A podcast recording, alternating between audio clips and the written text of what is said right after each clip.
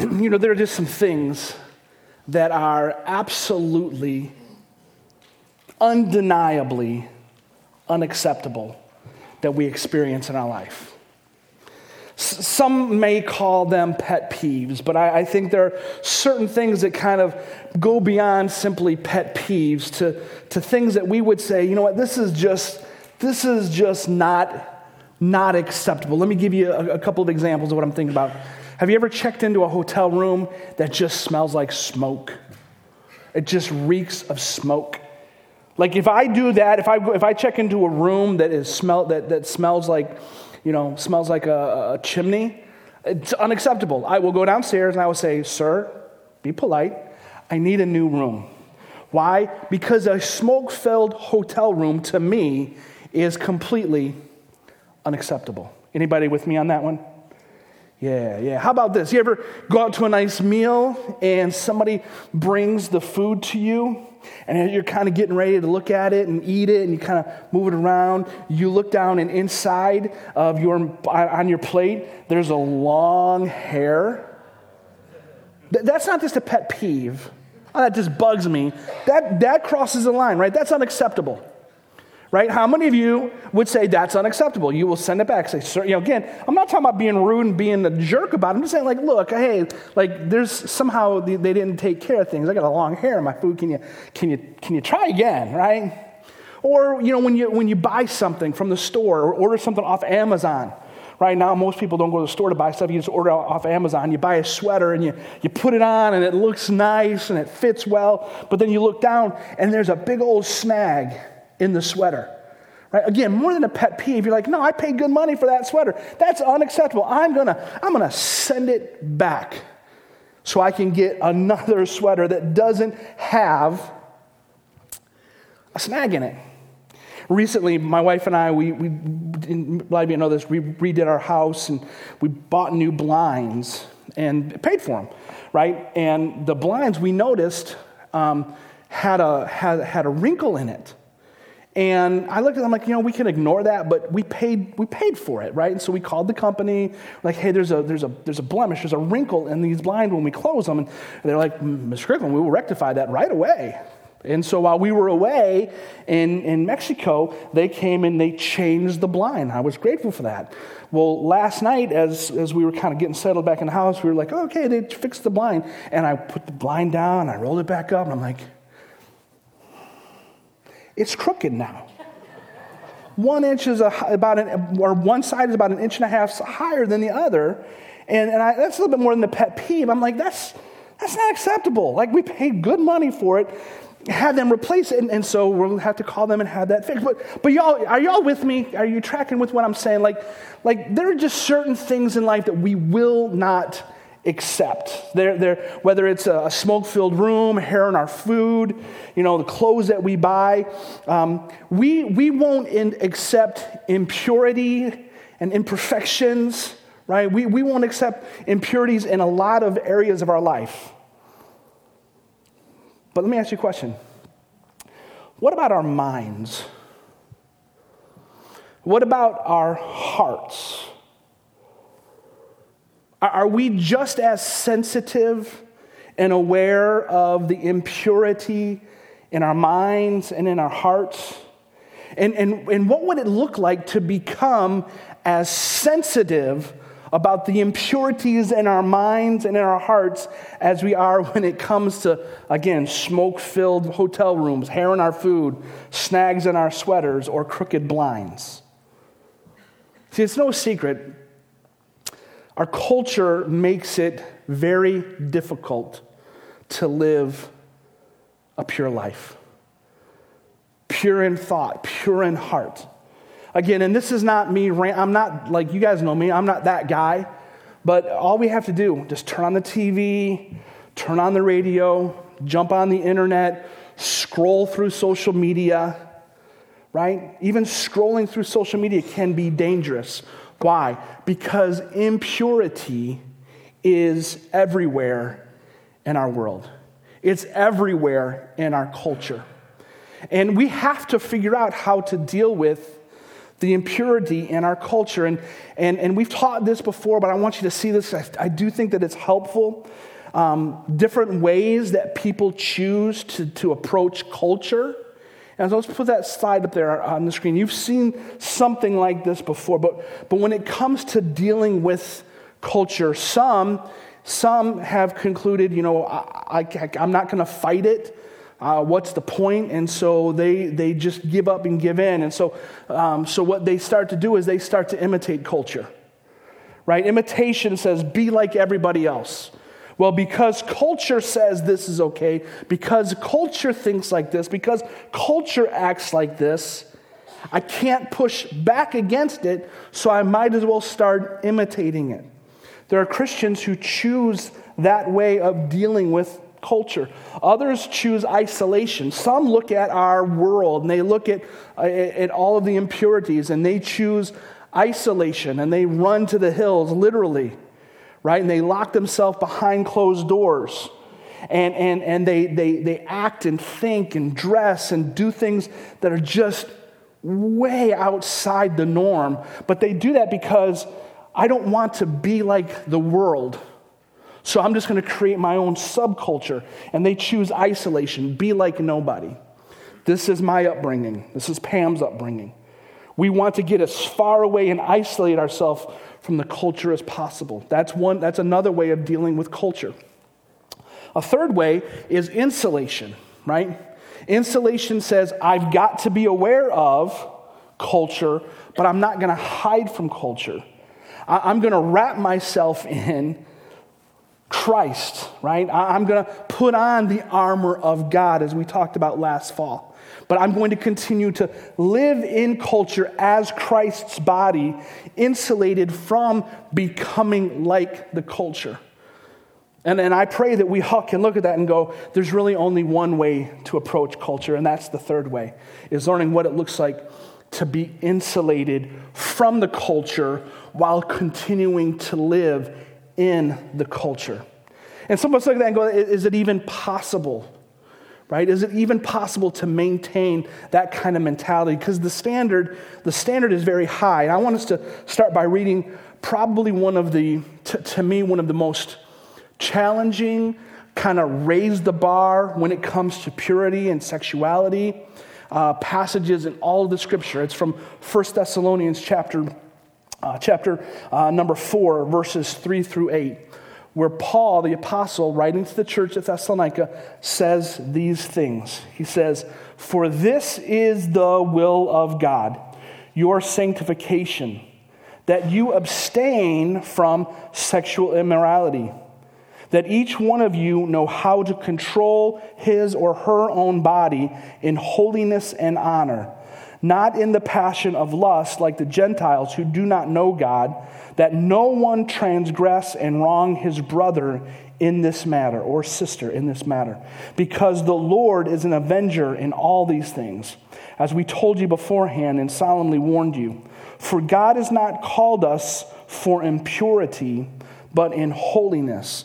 Therefore, whoever disregards this, whoever thinks that holiness and purity is no big deal, disregards not man, but God, who gives his Holy Spirit to you.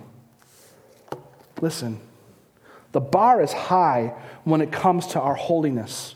So high, there are a lot of people who think because I can't meet that standard, I'm not even going to try. I'm not going to attempt. So, what I'm going to do is, I'm just going to adopt a hey, since I'm in the world, I might as well live like the world. I might as well adopt the customs and the ways of the culture in which I live because I've tried the other way and it's just too, too difficult. Listen, I want you to know something. If you are a child of God, if you have repented of your sins, trusted in Jesus Christ, the Holy Spirit has come and taken up residence inside of you you have what you need to be able to live in this world without becoming a part of this world. You have what you need to live a life of purity. Because God would never require of us, He would never ask us to do something that He doesn't also supply the power for us to do. And the Holy Spirit is the power source. His presence in our life is what we need. The last, we're now approaching the last two weeks of our series in the book of Genesis. It's been a, an overview of the first book of the Bible. Uh, this is week nine, I believe. And so we have this week and next week left. And this week and next week, we're going to look at a particular uh, character in the book of Genesis, guy not by the name of, of Joseph. His story starts in Genesis 37 and continues through the end of the book. And so, if you were to kind of just break down the book of Genesis, you would conclude that there are more chapters given to his story than Abraham, Isaac, Jacob, or any of the other you know, characters that we see, Noah, the creation account. From a chapter breakdown perspective, more chapters are given to Joseph's story than anybody else. And so, in two weeks, we can't cover his whole life, but we're going to cover a specific incident in his life, a specific moment in his life today, and then we'll talk about some general thoughts from Joseph next week as we wrap up uh, the story. So, again, what do we need to know about Joseph this morning? Several things we need to know about Joseph. Let me give it to you straight. Joseph came from a dysfunctional family. Okay? He came from a very dysfunctional family. How do I know that? Well, his dad had multiple lives, or multiple lives, had multiple wives.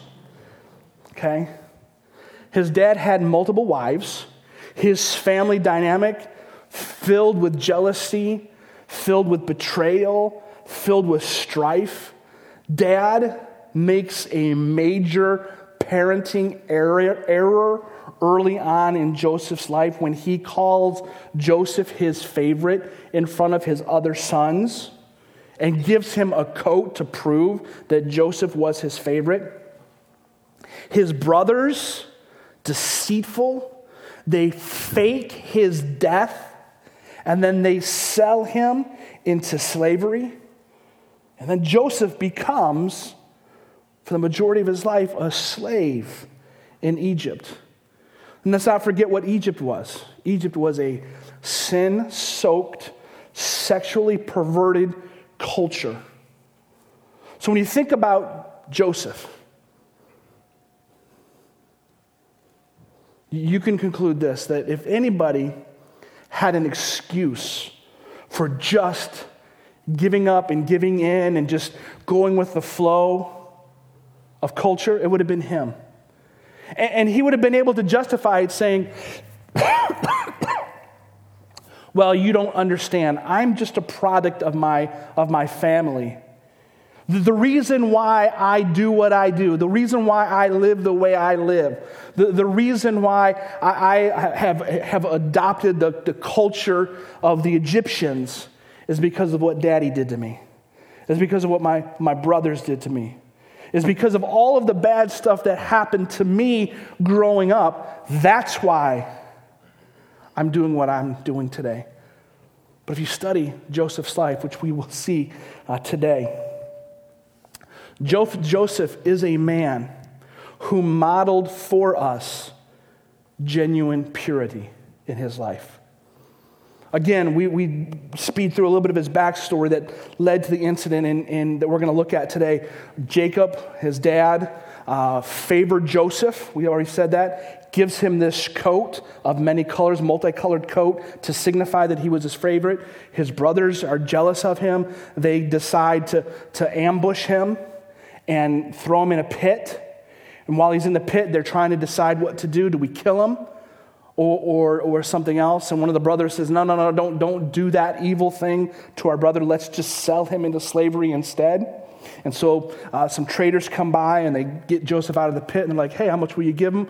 Give us for our brother. And they, they exchange some money and off Joseph goes into Egypt. Joseph ends up, when he gets to Egypt, he ends up landing in a guy named Potiphar's house. Right? Potiphar is who he ultimately lands with. And when you think about Potiphar, who was Potiphar? Um, kind of in a, you know, kind of comparison sake, he would be seen as, in, in, in kind of our, our culture, the head of the FBI, the head of the, the CIA in Egypt. Now, again, let's slow down and put ourselves in Joseph, Joseph, Joseph's shoes for a minute. He was a young man, 17, 18, 19 years old, now living in this huge mansion surrounded by perversion, because that was what the Egyptian culture was all about. It was as bad as, as you can imagine a culture to be. When we think about how bad our culture is when it comes to perversions, it had nothing on Egyptian culture. All right? And that's where Joseph's at. That's where he's living. That's where he's spending his days, his weeks, his months, and his years. And so, if you have your Bible, open to Genesis 39.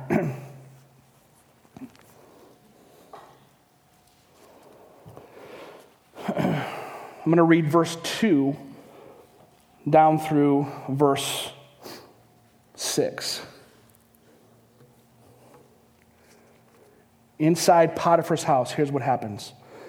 Scripture says that the Lord was with Joseph, and he became a successful man. And he was in the house of his Egyptian master, that's Potiphar. His master saw that the Lord was with him, and that the Lord caused all that he did to succeed in his hands. So Joseph found favor in his sight and attended him. And he, Potiphar, made him, Joseph, overseer of his house and put him in charge of all that he had. From the time that he made him overseer in his house and over all that he had, the Lord blessed the Egyptian's house for Joseph's sake. The blessing of the Lord was on all that he had in his house and field. So he left all that he had in Joseph's charge, Joseph's charge, and because of him, he had no concern about anything but the food he ate. Let me just stop right there. Things are going pretty good for Joseph. Again, because the Lord was with him, and we'll talk more about that next week, uh, he rose to the top of Potiphar's household to the point where Potiphar did not worry about anything. And you saw what the scripture says, other than what he was going to eat that day. Everything else, Joseph took care of. Potiphar noted there was something unique about Joseph, about, what, about who he was, his character, his integrity. There was something different about Joseph, and he rose up quickly inside of Potiphar's house. And now is when things start getting a little bit interesting because in life, here's, here's what I've observed, and I think you've observed the same thing that the greater the obedience, the greater the temptation. The greater the obedience, the greater the temptation. See, the more that we are walking with God, the more the enemy tends to want to turn up the heat when it comes to tempting us.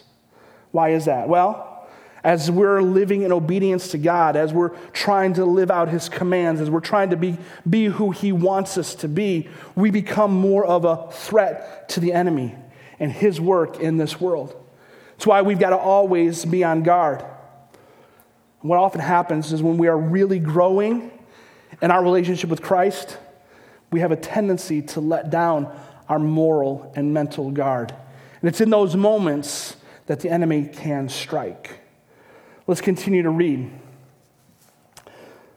Chapter 39, the last half of verse 6 says this that now Joseph was handsome in form and appearance. And I keep reading. And after a time, his master's wife cast her eyes on Joseph. Let me just stop right there. Scripture says that Joseph was, was well built, that Joseph was handsome. Again, makes, makes no apologies for the fact that he was an, he was a, an attractive young man. And after a while, Potiphar's wife began to notice. She began to notice. Let me ask you a question. We've, we, have we have taught this before. Was noticing Joseph's good looks a sin for Potiphar's wife? Was observing, hey, this is a young man who is very well built and handsome. Was that in and of itself a sin on Potiphar's wife's part? N- no. No, that wasn't a sin. See, when we take notice of the beauty of another person, doesn't start as lust, it doesn't begin as being sinful we will and we do notice. God has made us that way. But, but here's the lesson that we've got to remember and write this down temptation turns to lust, which is a sin, when our God given desires go haywire. When our God given desires go haywire. And that's precisely what happens in this story. She looked and said, That's a good looking young man. But then she allowed her thoughts to linger. And it was those lingering thoughts that led to lust. And it was that lust in her heart that led her down a path of devastation. And, and before I go any further, let me just say that, that this is a simply a, a story in scriptures. That it just so happens that it's Potiphar's wife who is attracted to and pursues Joseph, the woman to the man. We know this, right? Like our world, like it's reversed often and probably more often, if we're being honest that it's the man who looks and lusts and chases after uh, the woman. It's not the woman's fault for being beautiful, it's the man's fault for being filled with lust. So, again, this is a two way street. It's not one side. This is not, I'm not picking on women, it's just the opposite, okay? Guys, listen, we, we, need to, we need to man up in this area of our life. We all do.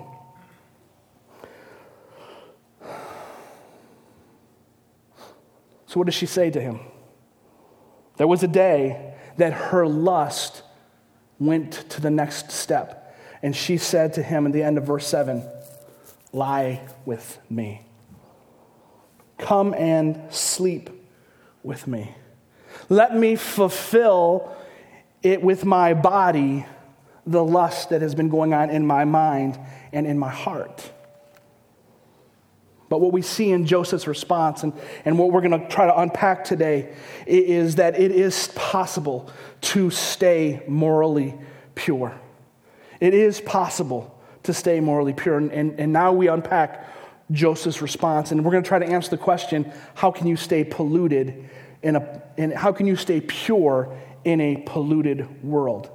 Verse 8, look at what it says. It says, But he, Joseph, refused but he refused. When did he refuse? Well, again, I don't think that he refused simply in that moment. And we're going to see in the text that the truth of the matter is that there had been um, things happening for a long time before this moment ever came to fruition. The truth is, I think we can make the case that he had been refusing for a long time.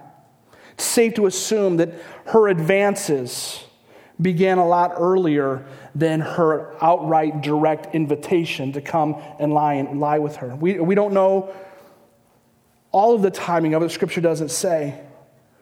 But I don't think that this was the first time that Mrs. Potiphar said something to Joseph. So, I say that to say this. What's the first step to staying pure in a polluted culture?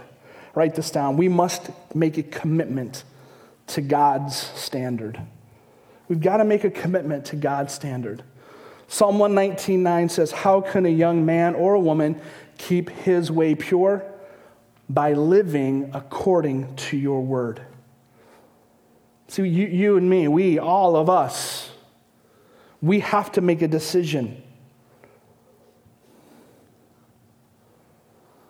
We've got to resolve in our minds and in our hearts before anything happens. Because if we wait until the moment to decide what we're going to do, we're too late.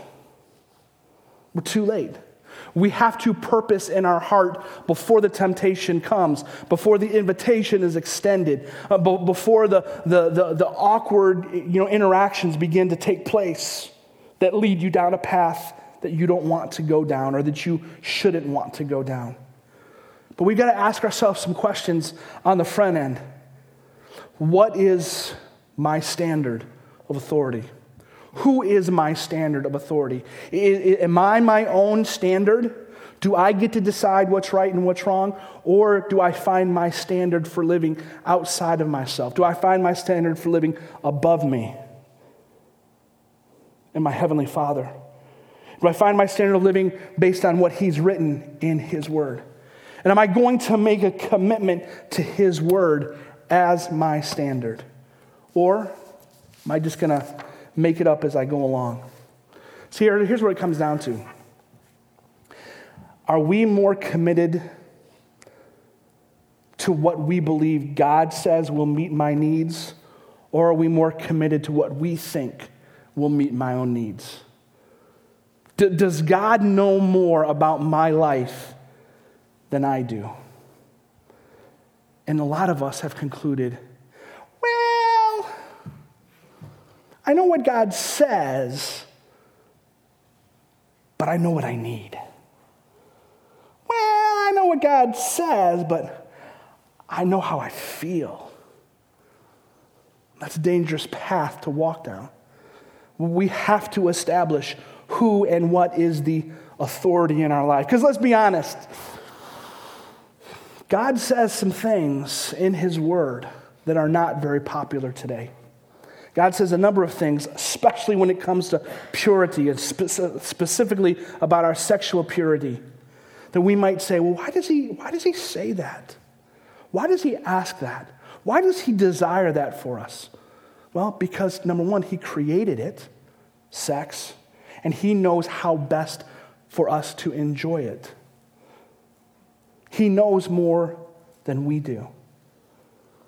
So we've got to make the decision God, even when I don't understand the whys, even though I, I know how I feel, even though I know what I think, even though I know what I want, I'm going to trust you because I'm convinced that you know what is best for me. That, that's the starting point. And I think somewhere in Joseph's life, he made a decision like that. He made a decision like that. He said, I'm going to let God's word, in spite of what's happened to me, in, in, spite of where I'm at, I'm in a foreign land, living in a foreign culture with all kinds of perversions coming at me. I'm going to live in a way that honors the God of my fathers. We've decided, we have to decide beforehand. And until you make that decision, we can't go on to step two. But if you've made the decision, then you can go to the next step. What is the next step? Again, how do we stay pure in a polluted world? I think, I think it has to do with this. We have to magnify the results of our, of our sinful choices. I'm going to continue reading verse 8 down through verse 9. But he refused and said to his master's wife, Behold, because of me, my master has no concern about anything in the house, and he has put everything that he has in my charge. He's not greater in this house than I am, nor has, kept, nor has he kept anything back from me except you, because you are his wife. How then can I do this, and then underline this, this great wickedness and sin against God? What was Joseph doing? He was magnifying the sinfulness of a choice that if had he had made it, he would regret. He called it wicked and against God. And, and I think that, again, just from a practical standpoint, if think, think about some of the dumb things that you've done. Think about some of the dumb, sinful things that you've done. If you could rewind the tape, go back in time and go, before, beforehand, before making that choice, before going down that path, you, you, you could have somehow like blown up the consequences that you experienced as a result of that choice. Maximized the effect that it would have on your life instead of minimizing it, which is what we tend to do. Would it have helped? I think so. I think it would have helped me. If I could have slowed down in those moments and, and maximized the consequences, the negative consequences of that choice, it may have helped me avoid impurities in my life. But instead, we think, well, it won't hurt anybody. It's not a big deal. As long as nobody else knows about it. Listen, impurity destroys us.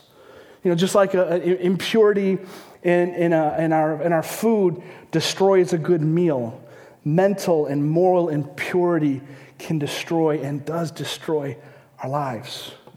Why is that? And again, we're not going to go into all of the science behind it, but it affects our, way, our minds in ways that are powerful and difficult. I didn't say impossible, but difficult to deprogram.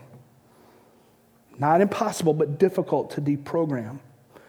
That's why porn is so addictive. It forms habits in our brain. It forms uh, ruts in our brains. They just, they just get in that rut, and they, it's hard to get out of that rut. It's difficult to do.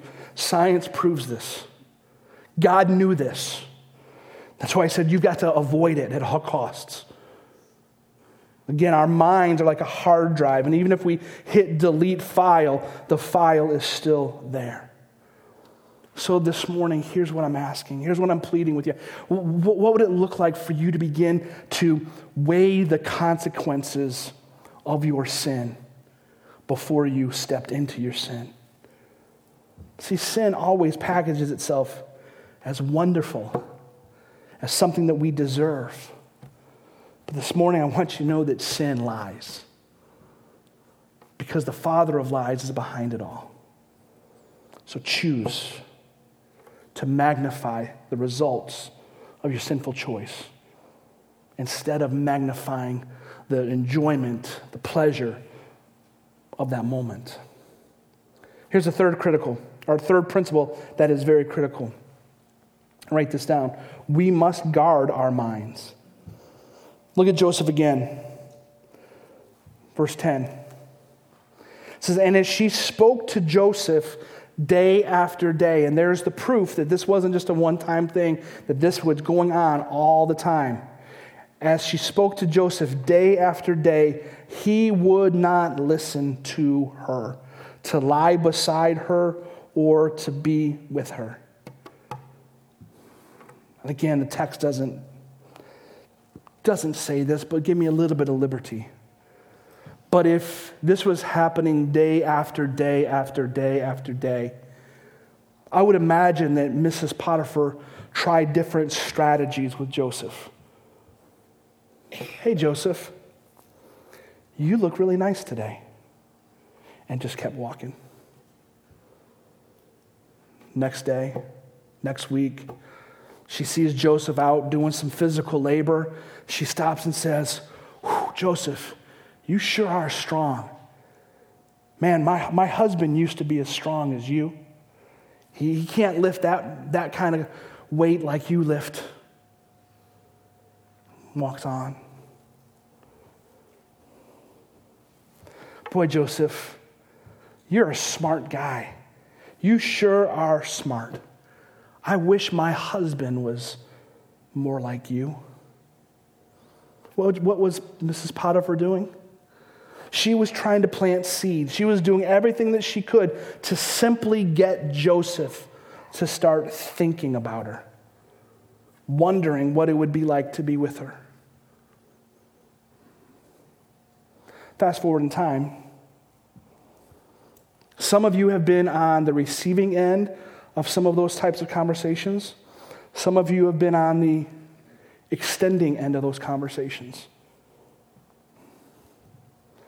question that we have to keep listening or wrestling with and asking ourselves is who am I going to listen to? Am I going to, am I going to listen to God or am I going to listen to my flesh? Because every temptation starts in our minds. That's why we must guard our minds. The battle really is, and it sounds cliched and it sounds simple, but it's true. The battle really is won or lost in our minds. We talk about oh, being open minded. Listen, when we're too open minded, our minds end up tending to be filled with garbage. That there are some things that we need to be closed minded about. There are some things that we, we say, I'm going to refuse to allow into my mind, that, I'll, I allow, that I'm, I'm not going to allow into my heart. Think about people in your life. Think about your own life.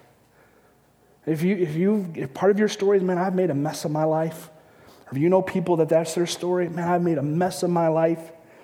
It didn't start with the action, it always started with the thoughts. What would it be like to? I wonder what it would feel like if.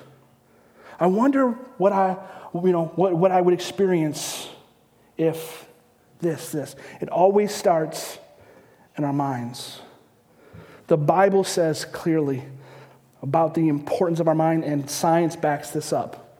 The way that you think determines how you feel. We say this our thoughts determine our feelings. And you feel a certain way because you, you're thinking a certain way. And here's the, here's the part you need to understand and feelings are what motivate action. Our feelings tend to be what motivate us to act. And so, if you want to change your action, if you want to break a bad habit, you want to change your life, don't work on that habit. Work on your thoughts. Work on what caused it the thoughts that cause the feelings that cause the actions. God says your thoughts control your life. And, and, and guys, when I talk about impurities, when I talk about you know, purity versus impurity, there, we're not just talking about sexual purity. All right, but, but we can't escape that because it's so very clear that that's what's going on here, okay? So when we think about the anatomy of an affair, the pattern for somebody to, to step into an affair, here's how it typically begins. Or not here's how it typically begins. Here's the pattern that, that, that's repeated over and over again. It always starts in the mind. You begin to fantasize about somebody else. You begin to wonder what it would be like to be with him, to be with her, to be with them. Right? Then it doesn't just stay there. At some point, if you don't deal with what's going on in your mind, it begins to move to your emotion. That's when things begin to not just be up here, but they go outward. And you begin to flirt. You, begin to make comments. You begin to test the waters to see if there's somebody who's going to bite on the other side. It goes from fantasizing to moving toward our emotions to then the physical involvement. Then it happens. Then it happens. And then what we do after that, we begin to justify it. We justify our actions. Everybody is doing it. It's what I really needed. This is what will make me happy. He, will be, he is who will make me happy. She will make me happy. But where does it all begin? It all goes back to what we're thinking about. Proverbs 4:23 says this, "Keep your heart with all vigilance, for from it for from it flow the springs of life." Everything comes out of the heart. So we've got to guard our heart. We've got to protect our heart. Now let's keep thinking about Joseph and what he did that I believe is the greatest way to maintain mental and moral purity in a sex soaked culture. 3910b says again, we read that, I'll read it again. He would not listen to her, to lie beside her, or to be with her. Let's continue reading. I don't know if we've even got this up on the screen, if we can throw up there, great, but I'm going to read verse 11. So, but one day, when he went into the house to do his work, and none of the men of the house was there in the house, she caught him by his garment, saying, Lie with me. But he left his garment in her hand and fled and got out of the house. Do you got the picture? She's grabbing him, and he's saying, Take my coat. I'm not going to let you take me. You're not going to get my heart and he literally ran. He ran. If you're taking notes, here's, what, here's, here's how I would say that for us today. We must minimize our exposure to the pollution of the world. We must minimize our exposure to the pollution of the world. And, and this is where it gets tricky. Because this is where I run the risk of being that pastor, that preacher, that kind of ranter, and like and I, I, shy away from saying some of these. I'm just being honest with you. I shy away from addressing some of this because I grew up in a culture that this is all pastors preached on all the time. Get rid of that TV. Get rid of that, you know, it's the television. Like that's that's that's my like and so because that that has I just hate that. I'll tend to shy away from that. So I hope we know each other well enough and, and trust each other enough that when I began to flesh this out, that's not my heart, that's not my motivation, that that's not my perspective. But at some point, we have to ask the question what does it look like to minimize our exposure to the pollution of the world? How do we begin to push away? To say, no, no, no, no, I can't let that in. I can't get close to that. I can't flirt with that. I, I can't, I can't, I can't dance with that. Because I know where it could take me. I know where it could lead me. Now, again, I have a TV, I have Netflix. So I'm not that guy. But maybe we all should press pause at time to time and go, what am I doing? How, how, how do I protect my heart? How do I minimize what comes into my, my eyes? What, what gets into my heart? And, and, and for everybody, it might be different because we all have, again, different tendencies and different weaknesses. But the question that we have to ask is what are you and I doing specifically to control the amount of pollution that inevitably will lead us to impurity and, and, and, um, and immorality? Impurity, immorality, at its base, it's really about lacking to see the image of God in ourselves, that I'm created in the image of God, and seeing the image of God in somebody else. He's created in the image of God. She's created in the image of God. Instead, we use people to satisfy our own lust instead of seeing ourselves and others as image bearers of God. And parents, again, this is, I'm not that guy, man. But I, I, I, I feel for you. The challenge of raising kids is always tough. It's always been tough. It's always going to be tough. But, but this particular piece of our culture, it's tough. The things that your, your, your young people, your sons and your daughters are exposed to at an earlier and earlier age, it is, it's tough. So the question that I have to ask you as parents is while, while you have the, the authority in their life, while, while you have the greatest amount of influence in their life, what, what are you doing to protect them? What do you do when you can still have the ability to, to turn down the dial of what comes into their, into their brains and into their eyes and into their, into their hearts? What are you doing to turn it down, to minimize it, to protect them? Single adults, what are you doing? In a culture, you know, again, we live in the hookup culture. The, just the casual hookups are no big deal. It's just sex, it's just my body. It's just for fun. It's nothing to it. Don't believe that lie, single adults. This morning I want to look at a couple of passages as we run, as we as we wind down. And I think these kind of serve as a, as a guideline, maybe some, some, some principles or some, uh, you know, again, let's, some commands. Not guidelines and principles. At the end of the day, they're commands. This is what God says. It's not what Trent says, this is what God says. All right, so this is what he says Ephesians chapter 5, verse 3. but sexual immorality and all impurity of covetousness must not even be named among you, as is proper among saints. It, it, it, should be so far out of your mind that we don't even talk about it in, in, in, in the sense of like talking about it to pursue it. Of, of course, I'm talking about it, but it's talking about it in a different way, right? Sexual immorality and impurity must not, we, must not even be named among you.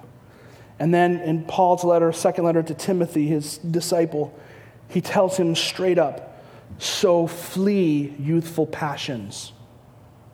Maybe he was thinking about Joseph in the moment that we just read about, where he literally drops the coat and runs. Flee youthful passions and pursue righteousness, faith, love, and peace, along with those who call on the Lord from a pure heart. Again, it's not just fleeing youthful passions, but it's pursuing the things that we should pursue, pursuing faith and righteousness and love and peace. What does that mean to flee? What does it mean to flee? It means to flee. It means you run. It means you drop your coat, even if it's going to cost you. If you keep reading the rest of the story, dropping the coat on the floor and running out of the room cost Joseph. Because Mrs. Potiphar lied and said that he tried to get with her. Potiphar gets mad, throws him in jail where he sits for a few years. But in Paul's mind, or in Joseph's mind, it didn't matter because he was going to do the right thing. And he knew in that moment, I'm just going to flee. I'm going to get out of this situation. And how, how many of you, and I'm not going to ask for raise of hands, how many of you can go back to moments in time that you're like, yeah, I wish I'd have done that? Yeah, I wish I had just walked away. Or in some cases, I wish I had ran in the other direction. But we didn't. We stayed, we lingered. And now, some of us have regret, guilt, shame, still to this day because of things we did years ago. And that's who I want to give hope to this morning as well. You see, some of you are listening to this, and, and like from the moment that you knew, oh no, not this passage, because you've been walking with Jesus enough to have read this before and, and have, have looked at this and have had guilt and shame kind of heaped upon you. You've carried it, and you're like, oh, nothing. You know, I wish I had stayed. I wish I'd have paid attention to where the story was going. I had to stay home today. Right? Listen, I, I don't want that to be the case. I don't want you to carry guilt. I don't want you to carry shame because God doesn't want you to carry guilt and shame. He, he doesn't want you to continue in sin, but He doesn't want you to carry guilt and shame with you. That's what the cross is all about. That if we've been justified by the cross of Christ, we have been forgiven. And justification means just as if I'd never sinned. And so if you've dealt with your, your past, quit bringing it up. Understand that it's been reconciled to the cross. And you don't have to carry the guilt and shame of your past any longer, if indeed you have dealt with it. You've confessed, you've repented, you've made restoration if needs be. Right? But I don't want you leaving feeling guilt and shame because of your past. That's one group that I want to talk to. There's another group that I want to talk to. And that's those of you who are hearing the whispers from Potiphar's wife, or you are Potiphar's wife and you're beginning to make whispers towards somebody else. For all that is holy, stop, knock it off, repent, and run in the other direction run in the other direction. It's not worth it. It's not worth it.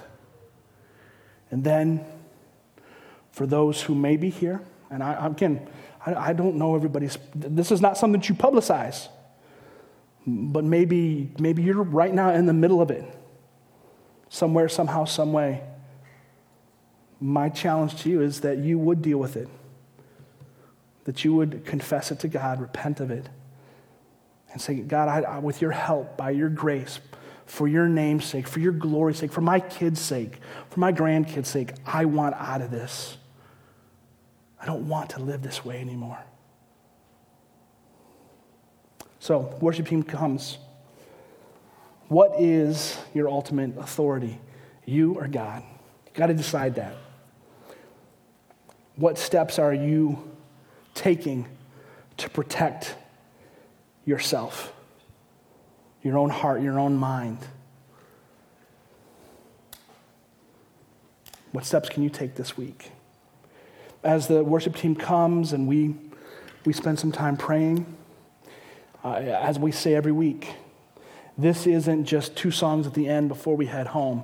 This is a time for you to respond. Now, again, the, obviously the topic, it's, you know, it's, it's, it's a sensitive one. Uh, but if you need to deal with something, if you need to repent, if you need to confess, you can spend some time sitting right where you're at. Great. Talk to God. Pray with your spouse. Find a friend. Pray with them. But then, if you're also here and you're not yet following Jesus, you've not made the decision to become a Christian, a Christ follower, and today you're like, at the end of the day, I, I, can't, I can't do any of the things that you're asking me to do. It might be because you don't have the Spirit of God living inside of you. You've never believed the gospel. You've never placed your faith in Jesus Christ. And so it is impossible for you to walk away from your sin because you're a slave to it. Scripture says you're a slave to it. But when you trust Christ as Savior, when you put your hope and faith in Him alone, He breaks the chain so that you can walk in freedom from the sin or the sins that have enslaved you all of your life. So if you're here today and you're not a Christian and today's the day that you'd like to be one, I'm going to be hanging out down front. Matt's going to come down. Jacob's going to come down. Becca, if you want to come, come down front. Uh, whoever else wants to come down front to pray with people, come on down. But let's, let's respond and uh, ask, ask God to move amongst us. Father, we love you. Thank you for this day. Thank you for your grace. Thank you for your mercy. Thank you for your patience. But also, God, thank you for your truth move us to align our hearts and our lives with your truth. We ask it in Jesus' name. Amen.